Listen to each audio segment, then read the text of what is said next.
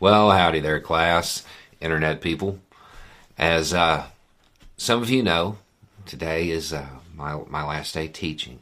I will be leaving Virginia.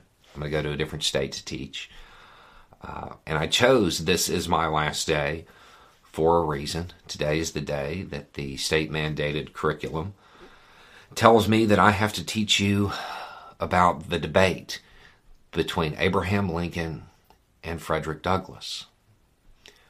Um, and, and I had some trouble trying to figure out how to do that because that debate never occurred. It, it's it, it's in the law that I have to teach that, but it, it never happened. There was a debate that, that, that was the, the Lincoln Douglas debate, but it had nothing to do with Frederick Douglass. So I've been trying to figure out how to comply with the law. And I, I thought about maybe like doing a fake debate between Abraham Lincoln and Frederick Douglass, but then I realized, you know, Douglass was kind of like a big abolitionist. And if him and Abraham Lincoln were, were talking, they would probably talk about, I don't know, race in, in a pretty critical manner, and you might get some theories from it. But I can't teach that here either, you know? Um, and then I was just kind of just going to wing it the for the day and just let y'all watch a video. You know, everybody likes to just watch a movie. Uh, and I was going to put on the epic rap battle between Frederick Douglass and Thomas Jefferson. And then upon reviewing it, I realized that even in that, it points out that Thomas Jefferson, who owned slaves, referred to slavery as a hideous blot.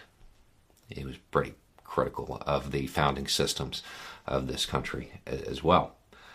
Um, given the restrictions and, and the guidelines that are coming down from these politicians, there's no way to teach history in Virginia. Not really. Um, so, rather than run afoul of the law, I'm going to go somewhere else.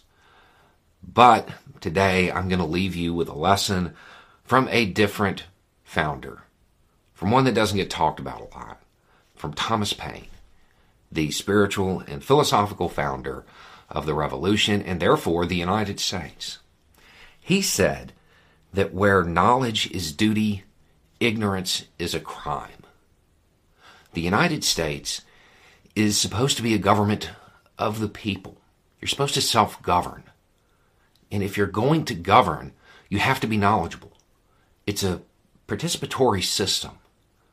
Your duty is to be informed. Your duty is to get as much knowledge as you can because, in essence, you are supposed to be leading this country. At least in theory, that's how it's supposed to work. However, the new laws coming out from our state politicians are making knowledge a crime and ignorance a duty. You can't learn about this. You can't teach about this. And the reason it's happening is because your parents gave up.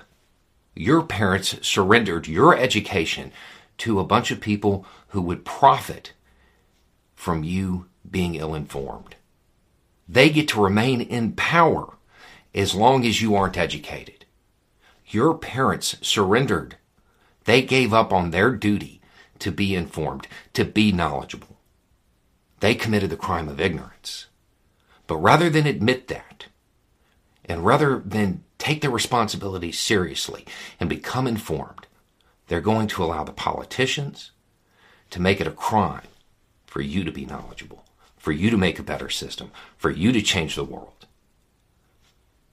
That's going to be illegal. And your duty will be to remain ignorant. So if you don't know, I'm not really a teacher in Virginia. Uh, but this is real. There's a bill in Virginia right now that would require teachers to teach something that never occurred. People in the state government there have put forth a bill requiring teachers to teach a debate that never happened. And you can say it's a typo, but think about how many people have seen this. It's not a typo. They don't know. They have no clue what they're talking about, and they do not know what it takes to educate. the people of Virginia should probably take a long, hard look at how they were manipulated and how you were scared into abandoning your duty to be informed. Anyway, it's just a thought. Y'all have a good day.